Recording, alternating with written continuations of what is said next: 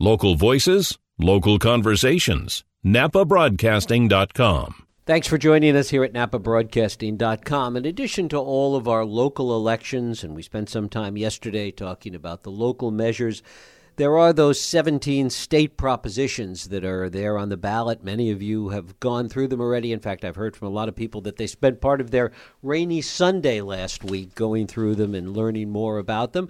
We're going to talk about a couple of them today, particularly those that relate to law enforcement and related issues. We're going to be talking to Napa County District Attorney Gary Lieberstein, who's joined us in studio today. But before we get to that, and there's certainly a lot to talk about, Gary himself has uh, made a big personal announcement this week, which I want to spend a couple of minutes talking about since uh, we have you here. Gary, first of all, thanks for coming in. Well, it's always a pleasure, Jeff. And after we're done talking, hopefully I'll, I'll get invited back again sometime for some reason. You, you, invite, you have an open invitation, but you, you have uh, officially announced your retirement from the D A's office this week. I have indeed. Uh, I've been in the D A's office since nineteen eighty-five, so over thirty-one years or over half of my life, and I've been the elected district attorney for eighteen years, um, just uh, midway through my uh, my fifth elected term. And I will say at the outset, and I, I know a lot of your a lot of your audience are also um, college students who may not have met me or had, well, they they might have, they grew up in Napa schools because I came and talked to their eighth grade, but they may not have had a chance to, to vote too often. But I know you've got a lot of other folks, and I would just say it's... Um, It's an, been such an incredible privilege and honor. I know those words are overused, but I, it, it's true. I feel like the luckiest guy in the world to have been entrusted with this position for eighteen years, and uh, um, the timing just feels right now for myself and my family, and our office is at the strongest it's ever been in the you know the entire time that I've been uh, the district attorney. We've got just incredible group of men and women uh, from the top to the bottom um, who make me proud every day. And uh, I, I've got a outstanding uh, chief deputy district attorney. Her name is Allison Haley. Um, some folks may have been following the newspaper. Uh, I have given us my strongest recommendation to the Board of Supervisors that they they consider appointing her to fill the balance of my term, and I believe next week she'll be interviewed uh, publicly by the Board of Supervisors, but uh, I can tell you her work ethic is off the charts. Her, she's got an incredible moral compass of right and wrong, and you know I've, I've said in other venues that uh, the best legacy I could have is that my successor do as well or better than I did. What are you going to miss most, do you think, about the job? Um, the people, uh, both, you know, the people here locally. Um, you know, there there's There's kind of a energy in my office of of um, incredible teamwork and camaraderie, and you know, it's exciting to see some of the younger lawyers, for example, just you know at the start of their careers, and um, you know working with uh, many people in the county, the you know the county department heads, the Board of Supervisors. It's uh, you know we, we live in a pretty incredible county where you know fiscally, even when the economy was at its worst in two thousand eight. Uh, You know, nobody was laid off. Um, you know, we didn't have furloughs. Um, you know, the, the everybody tightened their belts, but things persevered. And then, you know, um, the idea that I can have uh, some say and be heard on issues of social justice and change, uh, whether it's on mental health or working with working with kids or on elder abuse or things. And um, you know, I, I'm hoping to still Uh, have a voice in the community, um, uh, even, you know, once I'm in retirement, but I know it'll be different. And then, you know, my colleagues at the state level, um, there's only, you know, I have fifty-seven colleagues, and, you know, nobody can know what it's like to do this job unless you're actually doing the job. And, and it's, um, you know, it's twenty-four seven. So it's like, you know, middle of the night, you're thinking about some case that's going on, or, or, you know, there, there's, there's something happening, um, You know, there's even when you're on vacation, it's, you know, we just had a, a, a beautiful trip, uh, my wife and I, with some friends uh, over to Europe. And, you know, I told my office and my assistants before I left that I'd be, you know, off the grid. And, you know, then I had internet every day, and I, you know, I checked my email every day, and there were some things that I responded to. And you know, when they got back to me and said, hey, you're on vacation and you, you said you weren't going to do this. I said, well, I lied. And, you're you know, never you're never really off the grid. No, you're, you're not. And, and so I'm, you know, it's bittersweet. Um, it's it's just been, it's been amazing. Um, you know, I'm excited to see what's out there. I think you and I were talking before off the air and I said, you know, I've kind of a different definition for retire for retiring. It's kind of like putting on a new set of tires and seeing where they take you. And, you know, other than a trip to the South Pacific, my first month of retirement in January, I, I, I honestly don't know where it's going, but I I fully expect to remain engaged. And mm-hmm. I, I'm too young and too energetic. Right, you're retiring from the office and, and from the day-to-day. You're not retiring from life. No, not from life and not from not from working and... um You know, I, I put most of my career into helping helping victims through difficult situations, so I'm considering possibly doing some plaintiff's personal injury, which I, I could still be helping victims in crisis. I had a travel agent license for eight years, so I'm I'm probably going to be expanding on that. And then, you know, I I don't know what, what it's going to be, but it's um you know it's it's time for a time for a new chapter in life. And uh, but as I've told people in my office, I'm not. Not gone for another two and a half months, and I, I, I still have a lot of uh, a lot of energy in the tank. So I'll be, uh, you know, I'll be. We're going to talk about some things that I, I think are critical coming up in the election. But uh, um, yeah, it's going to be it's going to be different. As you look back on all those years, I mean, are there there what are what are some of the highlights that really stick with you? Uh, I mean, some of the some of the accomplishments that I was able to have a have a part in. Um, You know, my parents taught me at a very young age to um, leave life, uh, you know, a better place than when you got there. And, you know, I'm hoping I left the office and the community a better place. But, you know, areas around elder abuse, um, uh, gang and youth violence. If you remember when I first took I office in nineteen ninety-eight, ninety-seven, there were a lot of kids shooting at each other. And doesn't mean we don't still have issues out there, but a lot of people got together, and one of the, you know, really um, highs of the job for me was the fact that, you know, when I saw something that I thought needed attention or change, and if I invited people to my office, they actually came. And, you know, I convened a group of, of leaders around uh, youth violence and gang violence, and we started the Gang Violence Prevention Council uh, back in nineteen ninety-nine. Uh, we tried to get a state grant at first, and we, we failed because they didn't believe Napa County really had a gang problem. And uh, we decided to do uh, everything we could without the grant. And I started a gang unit in my office with a full-time investigator and prosecutor.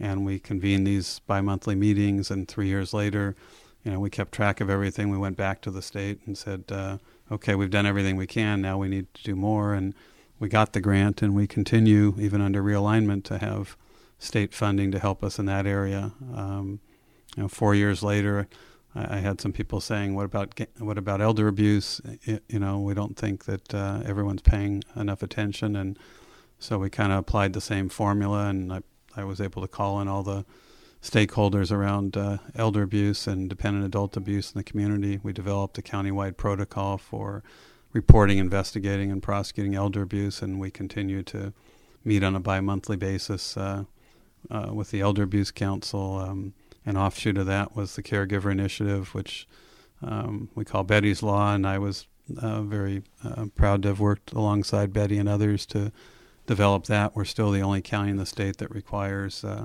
background checks for in-home caregivers and, and actually a licensing process. So um, that's that's been exciting. Um, you know, the work I've done most of my career uh, working with victims of crime. And to that end, I chaired my state group for uh, seven years on victim rights and and also uh, co-chaired on the National D A's Association Victim Rights Committee.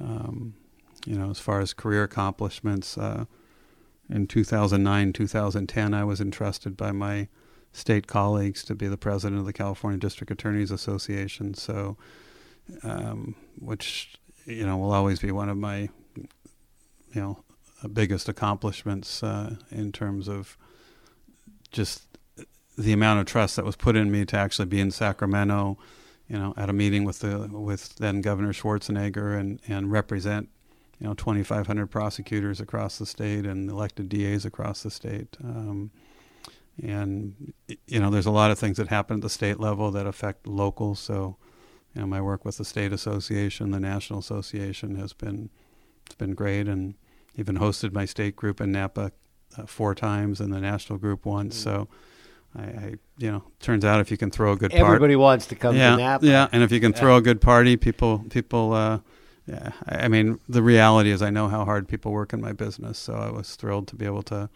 uh, really um, introduce them to, you know, what our county has to offer. So it, it's. I mean, there's a lot of great memories. I've you know been through five five elections, three contested, and and uh, you know it takes it takes a little something out of you too. But the fact that the uncontested ones are always more fun, right? They, they are, they are. But the fact that at the end of the day, um, you know, the only two times my my name was ever on the November ballot, my opponents had dropped out months before, and um, you know the, the public's had this. Uh, confidence in, in my leadership, and, and it's something that I'll always cherish. Well, you're there, as you say, for, for another two months, and uh, certainly there's still lots of issues that, that, as you say, you care about. Some of them uh, related to things that are on our ballot, which uh, people are working their way through the pages and pages of the new ballot. Two of them relate to the death penalty, and I know you wanted to talk about both of those, Prop sixty-two and Prop sixty-six. Um, talk a little bit about what they are and, and your thoughts about them. Sure, we can we can start at that point. And um, Prop sixty-two is, uh, in short, is is basically abolish the death penalty and replace it with life without parole. So that would be immediately commuting the sentences of everybody on death row, which is, I don't have the exact number now, but I know the last one I saw was somewhere in the range of uh, seven hundred and sixty or seven hundred seventy. Um, you know, there are many people, and I, I agree that our death penalty is, is broken in California. And so some people say it'll never be fixed, and therefore you should just abolish. It's, you know, it's too expensive. There, there are concerns about uh, innocent people being executed. And I can tell you that at least in California, there's no documented cases of somebody who was innocent uh, uh, being executed. Um, Prop sixty-six, in short, is to reform the death penalty. Um, you know, one of the problems, one of the things that uh, uh, why the system is broken is because it often takes upwards of ten years for a death row inmate to even get counsel appointed for appeal. And the average length of appeal is in the decades. And then in California, for a number of reasons, some political, some uh, because of court cases, um, you know, since nineteen seventy-three, since the death penalty was reinitiated, uh, I believe we've had thirteen executions, and we've had probably somewhere in the number of uh, eighty or more inmates on death row die of natural causes, drug overdoses, right. Things like that. Um, so, but let's start at the, at the baseline. This is a very personal and very moral and ethical issue for a lot of people. Um, I don't think it should be a financial issue. I know that's something that, that Prop sixty-two proponents throw out, and they say, you know, we spend too much money, but it, it's also very expensive to keep somebody uh, on uh, life without parole. And the other part of it is, um, well, it's twofold. Appeals are going to happen either way. Uh, one thing we have right now is the death penalty is not supposed to be a plea negotiation tool, but even though it hasn't been carried out for a long time in California, there are still people who are facing it who fear it. And some of those people come forward, as we had in the case of Matthew Koppel, who I will tell you deserved to die for what he did. But at the same time, you know, we agreed on a plea that was brought to us by the defense, which was life without the possibility of parole, with all uh, waiver of all appeals, uh, waiver of any chance to apply to the governor for clemency or pardon, and with the with the assent of, of both of the families of, of Leslie and Mazzara and uh, Adrian and Sonia, and, and moving forward that way. But had that not happened, um, he was, in my opinion, of the two or three percent of the worst of the worst cases in the state that we would have had to seek what would have been the maximum penalty. And if life without parole was the maximum penalty, there would have been a trial, because there's no way I would have agreed to a plea that would have ever given him a chance to parole. And that's the point I want to make, is that people think that prosecutors maybe are overzealous or are, are seeking the maximum penalty at all costs. And the reality is we only seek the death penalty in two to three percent of all death eligible cases across the state. I mean, you're talking about uh, people who kill police officers. You're talking about, you know, very, very uh, um, inc- incredibly gruesome murders, multiple murders, um, you know, where they're involving sexual assault, things like that, where most people who look at it would say, I don't know what the maximum penalty is, but whatever it is, this person deserves it. Now, you know, we could spend the rest of the time on air and, and days debating about the morality and the ethics, and that's a very personal decision. But something that's always intrigued me is that some of the people who are the most ardent uh, proponents of death are also the strongest pro-lifers when it comes to uh, to abortion, and those who are the strongest pro-choice are also some of the strongest against the death penalty. So I, I I've never really been able to to philosophically reconcile that. But the so on the reform side, on Prop sixty-six, what that would do would be to create a larger pool of of counsel, that so that the appeals could be taken much sooner. Um, also, death penalty appeals go directly to the state Supreme Court. Um, Prop sixty-six would have the appellate courts involved in doing the initial reviews and appeals. Uh, from a Napa County standpoint, we don't have anyone on death row that was sent there by Na- by uh, for a crime committed in Napa County. We've had two cases by change of venue because of publicity in other counties, one in Yolo County, one in Placer County, that over the past two decades resulted in death verdicts in California. Um, one was a man who opened fire on a, on a schoolyard, killed five students and a teacher. Um, that was in Yolo County. The other one in Placer County was a man who brutally murdered two children, um, was in the process of sexually assaulting their mother and was going to kill her, and she escaped. And um, it was all pre-planned. And it was, you know, Napa juries did did agree on that. But I I don't think it's a financial uh, savings one way or the other. Um, people ask what happens if they both pass. Mm-hmm. Um, whichever one gets more votes becomes law. So there, and there are people I've heard who feel like, you know, it, it's broken. So if you can't fix it, get rid of it. And there are people who will probably vote for both, because they're going to say, okay, let's fix it, but if that doesn't work, let's get rid of it. Um, you know, I don't know how it's gonna it's gonna turn out. Um, Again, it's not going to have a, a major uh, impact on, on Napa County. I mean, in, in my eighteen years as D A, I've only had to seriously consider it. Um, in the Koppel case is one. And then, you know, most recently a case we can't talk much about because right. There's a gag order, but we've charged mom and, and her boyfriend with, with killing her three-year-old daughter. And, and that's a case in which we have made the decision not to not to seek death, and, and we don't have time to go into the reasons, but it's it's one of the ninety-seven to ninety-eight percent of the cases where life without parole will be will be uh, sufficient accountability. But I, you know, I do believe in vict- in accountability for offenders. I believe in victims' rights, and that, you know, kind of might lead us into Prop fifty-seven, because those are some of my concerns around Prop fifty-seven, if, you, if we want to segue. Right. Talk a little bit about that. Sure. So Prop fifty-seven is the governor's initiative on, on parole reform. This initially started, and it was very controversial um, how it was amended, but it started as a single initiative to repeal Proposition twenty-one, which was the initiative that gave the prosecutors authority to charge a juvenile as an adult in, in limited situations of very serious and violent crimes. And um, there was a mechanism built in that said uh, we can, if if a court doesn't feel we've properly charged it, they can send it back to juvenile court. Uh, but the idea was you have some very egregious premeditated murder, whether it's a police officer, whether it's a gang killing, and someone's seventeen or, or you know, maybe they're turning eighteen in a couple months, and there's really no likelihood the juvenile system is going to be able to rehabilitate them, uh, both from an actual standpoint as well as from an accountability standpoint, because the maximum a juvenile can be held is to age twenty-five, and these days it's really more like twenty-one or twenty-three. Um, the, the, the juvenile um, uh, state facilities are, are, are pretty empty right now.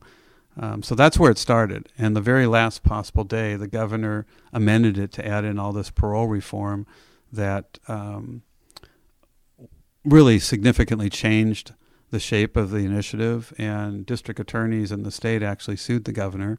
And a Superior Court judge in Sacramento found that the governor bypassed the thirty-day uh, period for public scrutiny and and initially enjoined him from collecting signatures. And then the state Supreme Court overruled that decision. And the governor spent, I believe, about five million dollars qualifying the initiative. Um, my concerns about the initiative, and I want to preface this by saying I think the governor's done an excellent job in a lot of areas, certainly fiscally. Um, I think he's a very moral and ethical man, and I understand that his premise is that everyone deserves a second chance. Um, but this also bypasses victim rights, it bypasses victim accountability, and the bottom line premise is that they uh, it's being sold as only applying to non-violent offenders. But the definition of what a violent offender is is very different in the legal code versus what we would all think of as a violent or, or very serious offender, because it includes all serious offenders. There's only twenty-three enumerated offenses for violent offenses, and they're the worst, the worst, you know, murder, rape, um, um, you know, residential burglary of a residence. I mean, a lot of the most serious things you can think of. Um, there are hundreds of serious felonies that this will apply to. And what it says, and one of those is human trafficking. So what it says is, let's say you have someone who's trafficking and they've got ten victims. They get an, an initial sentence, the basic sentence for the first victim, it could be three years. But then there's enhancements. They've got prior convictions. Maybe they have a strike, a prior serious or violent felony, and they have a fourteen-year sentence. And they should be serving at least seven years of that, in some situations, more, eighty-five percent of it. What this initiative will say is that once they've served that initial three years, they're eligible for parole. Um, and the way that decision's going to be carried out is very is of great concern, because the governor is not happy with prosecutors. Uh, fifty-two of the fifty-eight D As are publicly opposing, and, and many law enforcement groups now are, the State Chiefs Association, um, a lot of victims groups. And I have an interview the governor gave with the East Bay Times uh, on October ninth. And what he said uh, in regard to the initiative, he said, "The system we now have is complex. District attorneys have a menu of possible charges to choose from that's the size of a phone book. Our district attorneys have unfettered, unreviewable discretion. That's what they have. You can't go to court and say, I don't want the D A to charge this or that crime. The D A can charge whatever the hell he wants." And with all deference to the governor, um, that's ignoring uh, courts and judges who have an absolute right to tell us we, we didn't charge properly or we didn't have sufficient evidence. Uh, we have an absolute ethical duty to only charge that which we believe we can prove beyond a reasonable doubt in a court of law. And, you know, juries make decisions as well. And so what the governor said, and I'm quoting, "If we shift power back to our parole boards, we'll have a professional group of people privately evaluating when to release our prisoners."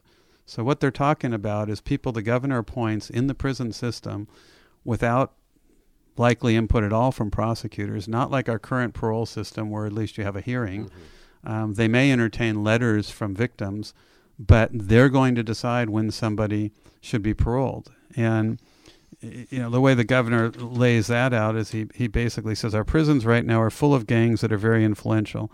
They can break your leg or kill you if you don't do what they want. It's very hard to motivate someone with a fixed sentence to turn their life around in that sort of environment. Proposition fifty-seven gives people hope. It says if you shape up, you'll be released. It becomes in your best interest to take charge of your life and obey the rules.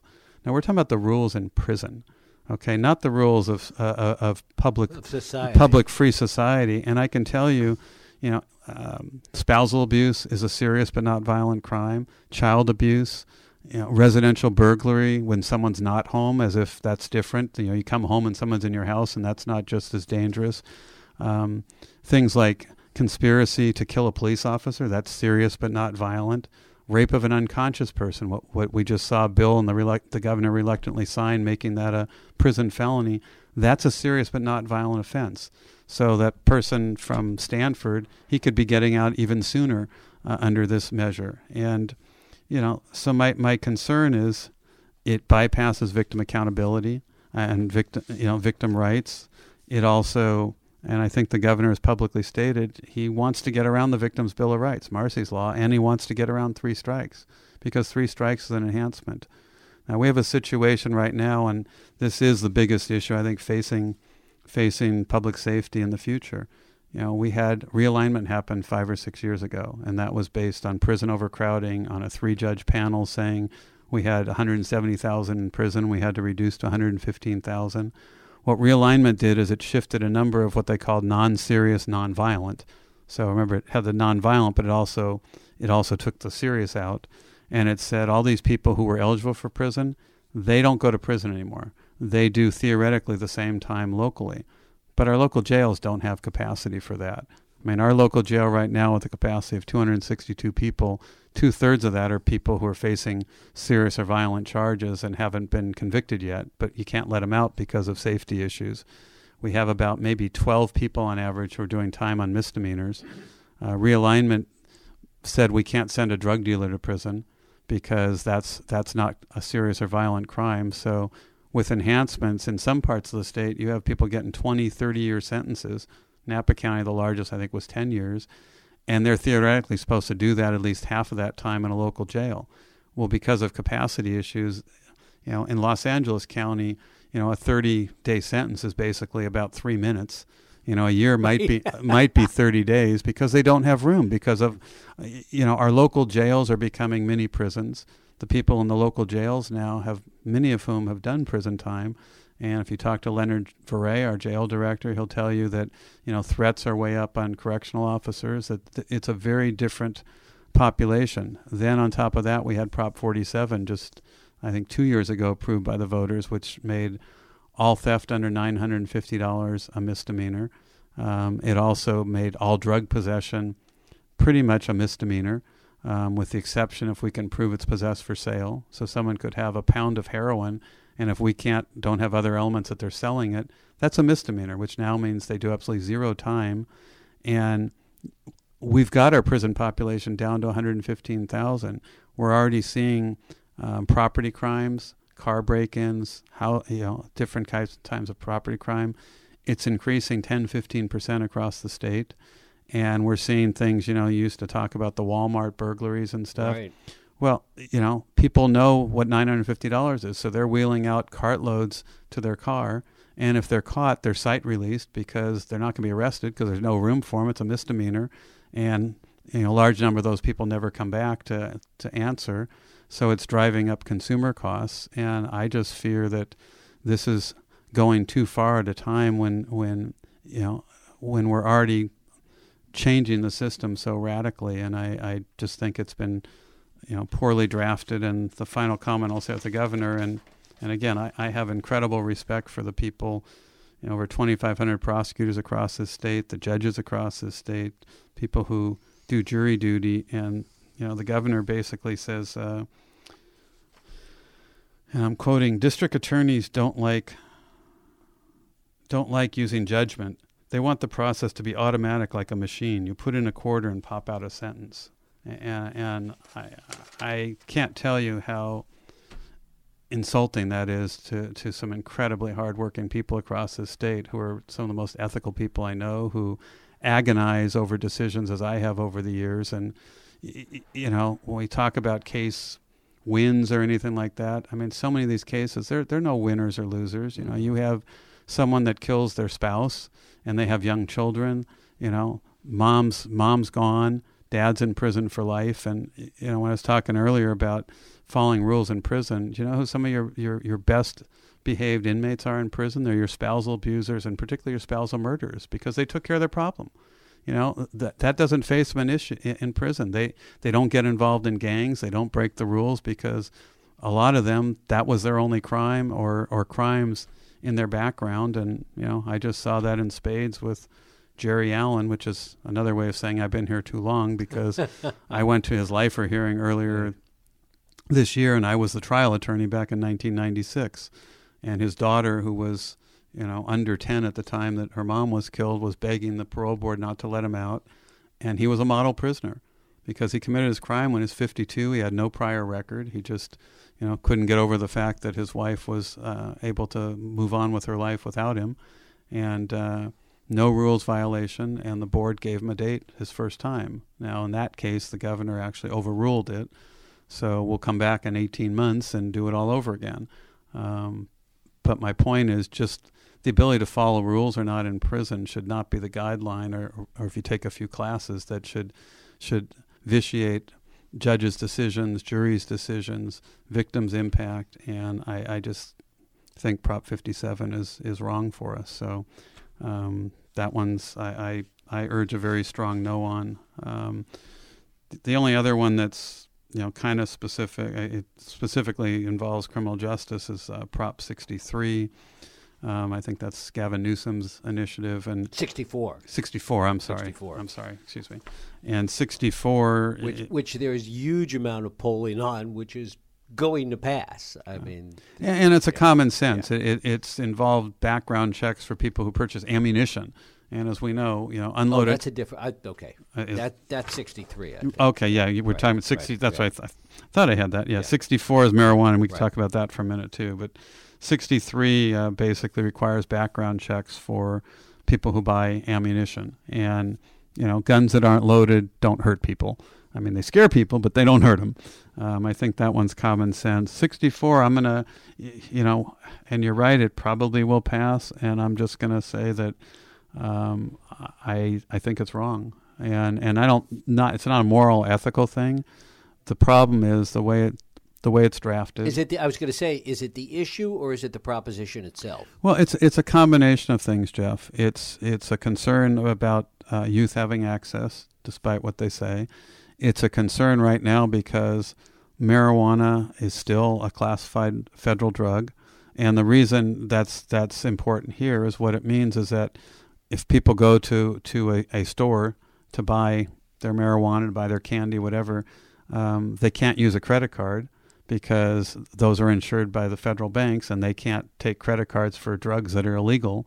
So it means it's a cash business, which in turn attracts some un, some less than savory people when you've got cash and drugs in the same place, and that's a they, concern. They have been working through that in Colorado, though. I mean, well, that they've they've worked tried to work through a lot of things in Colorado. The two biggest issues they haven't worked through that well. Um, one is that there's no agreed standard for what under the influence of marijuana is for driving, and you know I, I gotta just put it out there because there's you know there's a younger generation, there's an older generation. You know, I was in college in the seventies. And we have this image of Cheech and Chong and, you know, somebody driving five miles an hour with the munchies. The marijuana today, the T H C content is so powerful that, that you know, a single hit can give someone a, a, a very strong high. And yet there's no scientific standard for what under the influence is. That's one. The other are the edibles. And this is something they're having terrible problems in Colorado with because, again, you don't really know what's in your candy bar. And somebody takes one bite and they don't feel the effects, so they go ahead and eat the whole candy bar, and they're peeling them off the walls. Their hospitalization rates are up very high, and I, I'm just concerned that, you know, I don't mean to be uh, cavalier, but but that this isn't totally baked. And and the reality is marijuana's already pretty much legal. I mean, it's been an infraction for years, which means a one hundred dollars fine if you're even cited for less than an ounce, and I can tell you, you know, police generally don't go around citing people, certainly not in our county. Uh, well, but for, there, there's the medical issue, too. I mean, we have... Uh... Well, and that's the other side of it. So I'm just saying straight possession without the medical issue. Then if you overlay medicinal marijuana and, and cooperatives and stuff, we don't prosecute anybody who is legitimately running a cooperative, has patients. The only time we've had prosecutions at all is when it's very clear that they're... their paperwork A isn't in order, and B it you know it looks like a cash business that's for profit, and that's not what medical marijuana says. But we've we've never prosecuted people using for glaucoma, for cancer, and I will tell you probably ninety plus percent of people who get medical cards, and anybody can get it. You and I can get it. I mean, we both have stressful jobs, stressful lives. Um, but you know, even with a medical card, it's not a doctor's prescription; it's a recommendation. And you never get a dosage. It's kind of like use whatever you want until you feel better. And but but that's already all legal. So, you know, then I guess the only thing people say, well, let's take the profit out of it, and we'll get, we'll collect all this money um, from uh, taxes, and we'll drive the cartels out. And all I can tell you is that uh, I don't think the cartels are just going to lay down and disappear. I mean, I think they're going to be involved in it on the legitimate side, and I also think they're going to ramp up their their um, manufacture and trafficking on on much more serious drugs. So I, you know, I, I mean, I've been a Uh, in public service a long time. I've been in law enforcement a long time, and, and I agree with you. It's going to pass, and I just think we're going to have some some serious uh, concerns ahead of us on it. Mm-hmm. Talk a little bit about how you think law enforcement will change in approaching it if sixty-four does pass. Well, again, I, I don't think there's that big a change. I, I mean, the, the you know, there's still going to be regulatory aspects to it. It's it's you know, it may well go the route it's going to have its own state regulatory agency, so it'll be more similar to A B to, to A B C alcohol right. beverage control, which is which is a state agency. So, you know, local law enforcement may work with A B C on, on cases, but A B C is the one that actually develops the case and then sends it to the local prosecutor if it's there. And and there's not going to be a whole lot to prosecute. I, I mean, it's it's as I said, we're already not prosecuting people for lighting up a joint. I mean, I. You know, I got to tell you, there's a little personal thing, too, is I, you know, I don't know about other people. I don't particularly care for the smell. Um, you know, edible, you know, eat away, I guess, but hopefully don't hurt yourself. But, but you know, it says you can't smoke in public, but we already know. You go to Bottle Rock or something, and you know it's it's all around you. And I think it just emboldens people even more. And it's, um, you know, it is a health concern for those of us who who don't want to inhale it. And, you know, it took decades to...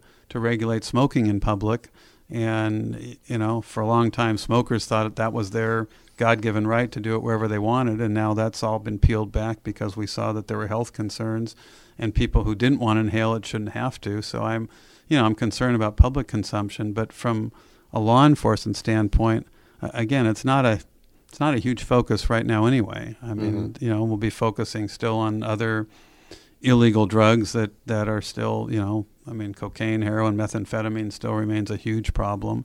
Um, so I, I don't think you're going to see a, a big impact on law enforcement. To what degree do you think those other things, the heroin, which, you know, we keep reading about what a huge problem it is in a place like New Hampshire, for example, but to what degree are those things problems here in Napa County? Oh, methamphetamine is a huge is problem. Huge. I mean, methamphetamine is... is You know, I hate to say the people's choice because, you know, but it's it's pretty easy to obtain. Um, it can be, some people manufacture it, which can be, of course, uh, a safety concern as well as a health concern when they have children around. I mean, we have a, um, it's called Drug Endangered Children Task Force because, you know, when, when uh, drugs are found in a house and there's kids that have access, a lot of times there's meth just laying around the house and you've got a two-year-old.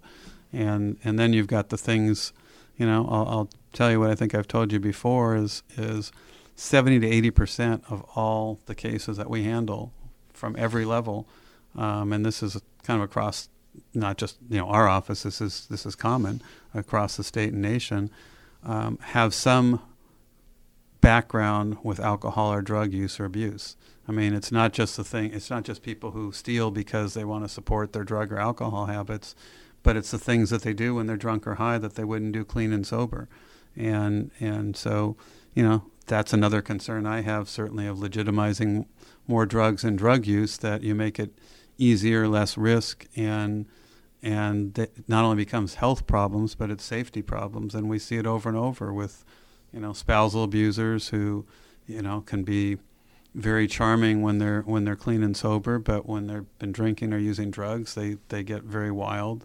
You know, methamphetamine is a is a terrible drug in terms of not just the effect on the human body, but what it does to um, your your brain and how you you know you see things that don't exist. And you know, I, I tell kids all the time when I talk to eighth graders across the county that you know it's it's again it's the things people do uh, high or drunk that they wouldn't do clean and sober, and the decisions they make, and they build you know they have less ability to perceive dangers around them or protect themselves or the people they care about. So.